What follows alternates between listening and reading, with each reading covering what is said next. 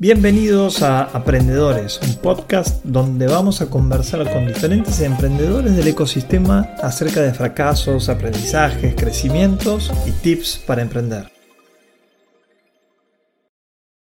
Bueno, hoy lo tenemos a Hernán, un amigo de la casa. Eh, bienvenido a un nuevo co-talk, a una nueva conversación de éxitos y fracasos, pero sobre todas las cosas aprendizajes. ¿Cómo estás, Hernán? Bien, Diego, gracias por, tenerme de vuelta, ¿eh? un gusto siempre. Bueno, gracias a vos.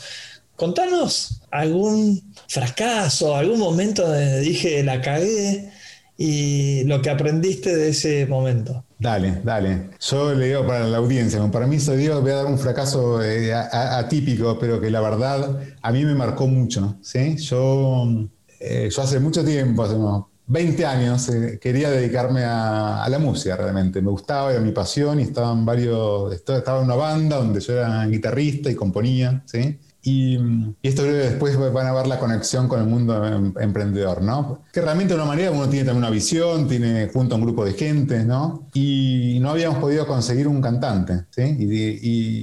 Y, yo dije, bueno, listo, es mi proyecto, ¿sí? Como si fuera el CEO, canto yo, ¿sí? Eh, aclaro, no tengo ninguna condición como cantante, mucho menos en ese entonces, ¿sí?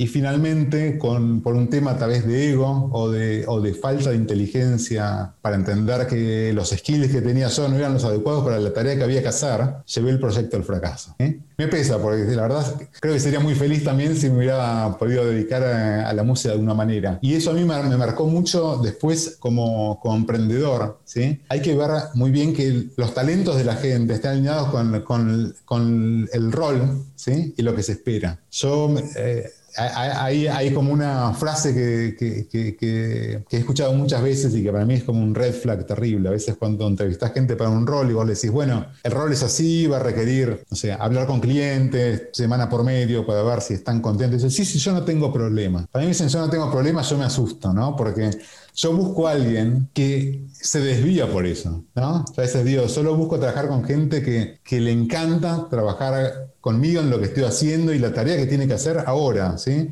La gente que entra por ahí dice, no, eso es muy para la, corpo, no es para una startup. ¿eh? Quiero entrar y después en realidad me quiero pasar porque lo que quería hacer era ingeniería o quiero pasar a producto, ¿no? Pero es una forma de ingresar. Eso no, eso no funciona y bueno, en mi caso yo tendría que haber esperado de, a, contratar, sumar, seducir que se sume un cantante con las capacidades necesarias en vez de tratar de, de llenar el hueco yo, ¿no? ¿Y cómo te sirvió esto para tu vida emprendedora? Sí, y, bueno... Eh, yo me doy cuenta más con equipos chicos, ¿no? Las startups en Estadio Sí, que, es como donde yo hice la mayor parte de mi experiencia.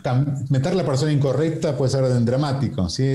puede ser muy perjudicial para la cultura y los costos de onboarding, de meter a alguien nuevo en una startup, son altos porque alguien deja de hacer un trabajo o alguien se queda hasta tarde, ¿no? Hasta, muy tarde tal vez para poder entrenar a una persona nueva durante el día y terminar de hacer sus funciones, ¿no? Eh, creo que tomarse el tiempo para contratar y, no contratar si uno, escuchar también su intuición, ¿no? Si uno siente que no es la persona correcta, eh, no hay que avanzar, no hay que, no hay que tener miedo a llenar la silla vacía, como hice yo en su momento, ¿sí? Yo que haber dicho, bueno, no hay cantante, iremos a tocar o no saldremos a tocar en vivo porque no tenemos cantante. Muchas veces uno quiere que las cosas funcionen, ¿no? Porque quiere crear. Está entrevistando a alguien la persona te, dice como, como ejemplificaba yo, te dice, no tengo problema en hacer eso. Y dice, perfecto, no tiene problema. Yo quiero a alguien que traiga todo de que traiga todo su ser, su pasión, su creatividad, porque lo que más quiere es hablar con clientes semana por medio y entender si están satisfechos para poder darle feedback al producto. entonces tiene que ser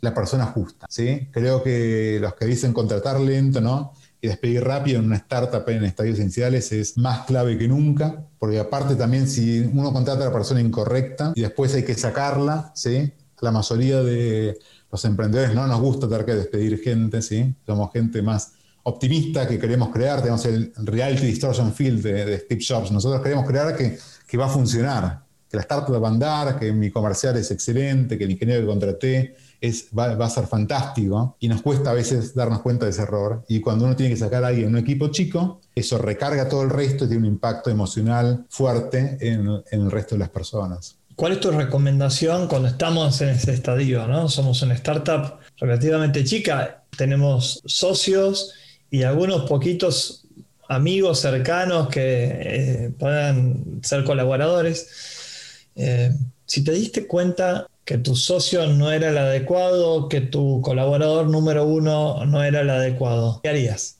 Una vez eh, contratado, me, dices, ¿no? Sí. Mira, si, si los valores y las motivaciones de la persona son las correctas, pero que fallan los skills, la decisión creo que es eh, como líder la, más correcta y la más conveniente para el negocio también es tratar de conseguir un lugar para esa persona. ¿sí? Porque por todo esto decía, los costos de salida son muy altos, los costos de recontratar son muy altos. También hay que, hay que ser frío y, si realmente no hay un rol para esa persona en este momento, no queda otra que, desvincularla. Más si es una persona capaz. Asumamos que vos contratás a alguien que es muy capaz, mucha energía, y si no hay un rol ¿no? Un, en este momento para que esa persona pueda desempeñar y crecer, lo que más le conviene a la larga ¿sí? es, es buscar ese otro lugar. Entonces yo lo que he hecho en algunos casos es cuando son personas hipercapaces que por cualquier motivo no encajan con las necesidades actuales, es tratar de conseguirles trabajo en otro lado. Ayudarlos, ya sea con, cartas de recomendación o directamente llamando a otros emprendedores diciendo, mira, tengo este comercial que contraté por una venta súper consultiva, pero ahora nos hicimos un, pivot y ahora el modelo es self-service. Entonces, ¿qué haces con ese comercial que es más caro, que es de relacionamiento? Que tiene otro enfoque, cuando lo que, otro enfoque, otro modo de trabajo, cuando tu modelo actual lo que busca es que alguien ponga la tarjeta ¿no? online y se suscriba por 10 dólares a tu producto. No hay lugar, a veces no hay solución, aunque nos gustaría eh, nunca tener que echar a nadie, a veces nos queda otra. Y a tu modo de ver, vamos al lado opuesto. ¿Cuáles son tus estrategias o qué te ha funcionado en términos de retener talento? Sí, la gente buena ¿sí? se retiene dándoles oportunidades.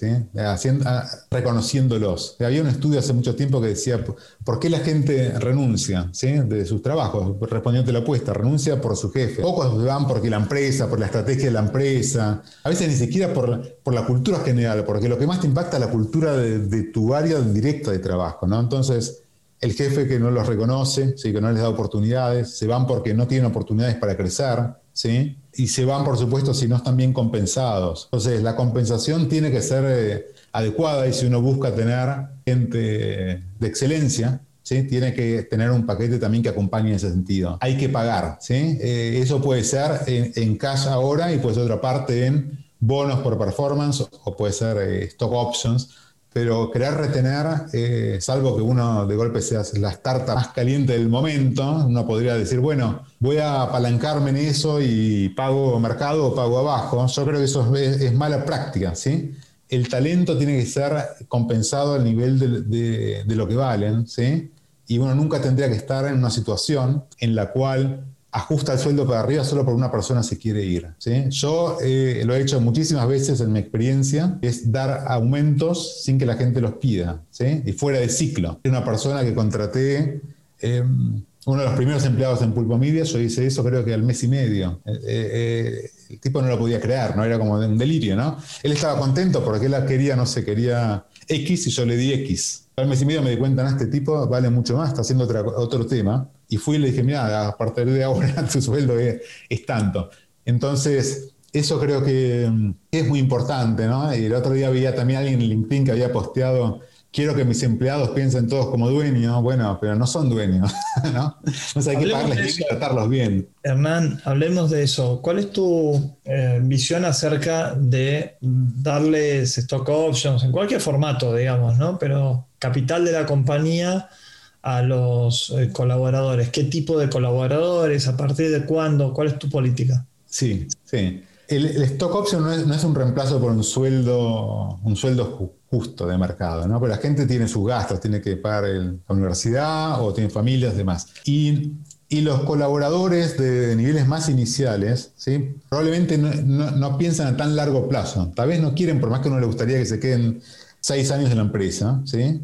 Lo más probable es que no se queden. Entonces, eh, incluso si creyeran que esas stock options van a valer un montón, ¿sí? la realidad es que ellos no van a estar para cobrarlas y, no están pensando en ese horizonte de plazo. Entonces, eh, creo que ahí se requiere cierto nivel de seniority, no sé, puede ser, un, puede ser un gerente que entienda todo esto y que esté liado por el largo, no puede ser eh, un un, como un, un sweetener, como un, una cerecita en el postre, porque si no, como emprendedores, lo que estamos haciendo es diluyéndonos innecesariamente. ¿sí?